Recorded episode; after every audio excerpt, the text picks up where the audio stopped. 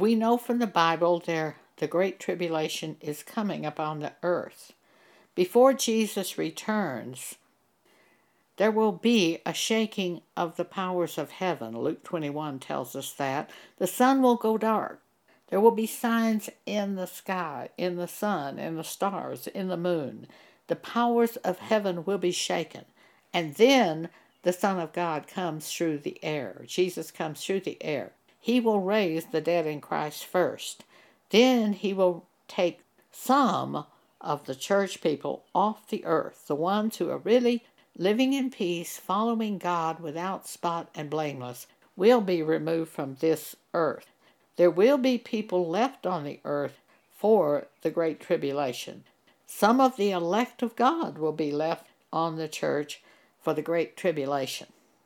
In the coronavirus that we have seen in the year 2020 all over the world, we were shut up in our homes for several months. In the United States, we were shut up for three months and we barely survived. One plague, just one plague, of the Great Tribulation is five months long, and there are 14 plagues. The endurance will be incredible during the Great Tribulation. The elect of God will barely survive during the Great Tribulation, and Jesus said in Matthew 24, verse 21, for then shall be great tribulation, such as was not seen since the beginning of the world to this time, no, nor ever shall be. And except those days should be shortened, there should no flesh be saved, but for the elect's sake, those days shall be shortened. So we know there's going to be elect of God on this earth for the great tribulation. What makes the difference between the portions of the church that are taken off and the portions of the church that are left. I believe it is 2 Peter chapter 3 where Peter says, Because we know Jesus is coming, be diligent that you be found of Jesus in peace without spot and blameless. That takes prayer, daily prayer, daily turning to God with our cares and trouble because you cannot live in peace unless you're doing that. It's impossible. When we turn to God in prayer, we trust Him to give us the answer on that prayer. We trust Him to comfort us some way. Few days ago, here's an example. A few days ago, I thought, well, maybe I went too far on something, uh, mocking something that was Antichrist. And I thought, well, maybe I went too far. And so I turned to God in prayer. I was reminded by God of Elijah when he mocked the prophets of Baal, and I knew I had not gone too far. I was comforted by God as he reminded me, did me of Elijah. And I knew I was approved by God in that which I said to this man. I even ordered this man out of my bedroom. He was an exterminator and he was looking at uh, places where mice had gotten into my bedroom. He got the conversation that came from him. He identified himself as a Christian, and the conversation got so perverted and bad that I even asked him to leave my room. And out in the hallway, he dared to turn and say to me, have a, have a good day. And I said, Go to hell. I thought maybe I'd gone a little too far there, but God reminded me that I'm dealing with Antichrist. And Elijah, he's fortunate Elijah wasn't here because Elijah cut off the heads of 450 prophets that were prophets of Baal. So, see, things are tough right now. Paul said in the last days perilous times would come if you don't see perilous times right now in the sin, then I'm, I don't know what'll happen to you. Because if you can't recognize that we are living in a sinful time that is very much like Sodom and Gomorrah and very much like uh, the destruction of the earth in the days of Noah with the violence. And these protesters for good, they're violent, violent. Jesus said, God said, Vengeance is mine, says the Lord, I will repay. They're going to get out there and repay something that was evil by protesting. Some of them are simply looters, and the others don't follow God because God says, Vengeance is mine, I will repay. Those of us who are of God know that when wrong done is gone, something wrong is done, we don't get out there and protest. God will deal with it. See, it's very evil today. Very evil. The Great Tribulation is, we could very easily be at the threshold. No man knows when this is going to happen. We have to stay ready through prayer, through turning to God with everything that troubles us, through keeping ourselves cleansed by doing the word God gives us, by living in peace without spot and blameless and being found in peace without spot and blameless on the day Jesus returns, which we don't have any idea what day that'll be. We can tell the seasons. We know it is upon us. We know, just like we know, when do you know, how do you know when spring is coming after winter? Leaves appear on the trees. We can tell by the wickedness that we're getting closer to the return of Jesus. That's how we know. In Revelation chapter 8 through 16, we read of all the plagues that God is bringing upon the world in the end time. One of those plagues was five months long.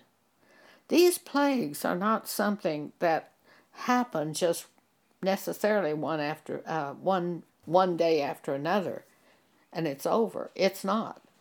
This one plague is five months long, Revelation chapter 9, verse 3. And there came out of the smoke locusts upon the earth, and unto them was given power, as the scorpions of the earth have power. And it was commanded them that they should not hurt the grass of the earth, neither any green thing, neither any tree, but only those men which have not the seal of God in their foreheads. By this we see some who have the seal of God, the elect of God, are going to be on the earth during the Great Tribulation. Jesus said, Watch ye therefore. Not watch the thing going on in the world, but watch yourselves. Watch your own life. How are you living? Are you following specific scriptures right now? Do you have a set of scripture right now? that you are meditating on day and night to get deeper into you? Are you checking at night to be sure you did all those instructions of that scripture that day? I am. This is how I live because I love the scriptures. Every night when I go to bed, I'm checking to see if I have done this scripture in Proverbs chapter 1 because that's the section that's currently shown me. If sinners entice thee, consent thou not. These are Christian people who come saying they're Christians and they entice me to teach them when they're not going to follow the word of God. If sinners entice thee, consent thou not. After the first and second admonition, reject them. Titus chapter 3. So they come enticing me. Teach me more, teach me more, give me more. They're not doing what I showed them in the first place. So God is teaching me let them alone. Don't do it. Don't give them more than one or two admonitions. Walk away from them. Give them that and just wait. See what they do, if anything, with that. So every night I'm checking is this what I did today? Is this what I did today? Did I do it today? Did I follow this instruction? Which is, for me, Proverbs chapter 1, verse 10. If sinners entice thee, consent thou not. Then it says, Walk not in the way with them. Put, don't put yourself in their path. Don't go where they're likely to be. Did I do these things today? And I have to be able to answer, Yes, I did these things. And I live in peace when I do these things. So if Jesus returned at that moment, I would be in peace. But if I didn't do these things, I would be troubled. So it's up to us to keep ourselves in peace without spot and blameless. So in Luke 21, Jesus says, Concerning the last days, watch ye therefore and pray always. That prayer makes us accountable to be accounted worthy to escape that which is coming on the earth. And he says, Watch ye therefore and pray always, that ye may be accounted worthy to escape all these things that shall come to pass, and to stand before the Son of Man. John chapter 15, Jesus says, I, the Word, am the true vine, and my Father is the husbandman. Now the husbandman trims the dead leaves and branches off of the vine, and takes care of the vine. Every branch in me that beareth not fruit, he, God, taketh away. You are once saved, always saved doctrine? Well, your doctrine has just been blown out of the water right here. Because every branch that's not living in the Word of God is going to be taken away by God. And every branch that beareth fruit, he, God, purchaseth that it may bring forth more fruit. We're going to be even purged a little bit when we bring forth fruit so that we can bring forth more fruit. The dead leaves and branches and dead people hanging on to us are going to be put away from us, and will bring forth even more fruit. Now ye are clean through the word which I have spoken unto you, Jesus said. If you do that word, that word's going to keep you. If you do those scriptures and keep doing them, you're a disciple of, Jesus. John 8. So you are clean through the word. And Jesus said, Abide in me. Live in that word, doing that word. Examine yourself at night to see if you did that scripture during the day. What scripture are you following right now? None? No, no, no, no. What scripture has God given you by His Spirit? That's the scripture to follow day and night at this point in time until He gives you another scripture. If you're not being given any scripture, you probably aren't a Christian. You better examine that. You think you're a Christian and you probably aren't a Christian. I did the same thing. I thought I was a Christian. I went forward and was baptized when I was 15. My life didn't change a bit. I just went on with my own ambitions until I was 38 or 37. And God spoke to me one night and said, Joan, you know all these mistakes you've been making all these years? Those weren't mistakes, those were sin. And I went, ah, sin? I thought they were mistakes. I was changed instantly. I was born again. After that, I was taken into heaven in the night, merged into the body of Jesus. God and the Holy Spirit witnessed. I was made one with the Word of God that night. Same thing happened to me a couple of nights later. I was taken into heaven. I was merged into the body of Jesus. I was made one with the Word of God. I didn't know what it meant. I thought all Christians experienced this. Looking back on it, I think it was most likely when God ordained me into the offices of apostle and prophet, which I'm called to do in the church right now. Abide in me. Live in the scriptures that you're given at this point in time. Verse 5 Jesus says, I am the vine, ye are the branches. He that abideth in me, and I in him, the same, same bring forth much fruit, for without me you can do nothing. The dead, the people that don't follow Jesus, those branches are going to be cut off. Those people that don't follow the scriptures, the Word of God, who say they're Christians, they're just going to be cut off and burned in the fire. That's what's going to happen.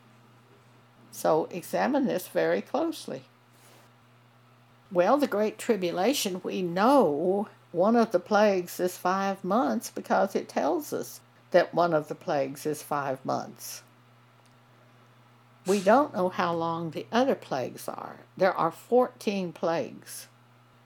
But we do know that Jesus said, except the days of, are shortened, there would be no flesh saved. It will be so bad. But for the sake of the elect, the days will be short. Thank you for allowing me to speak to you today.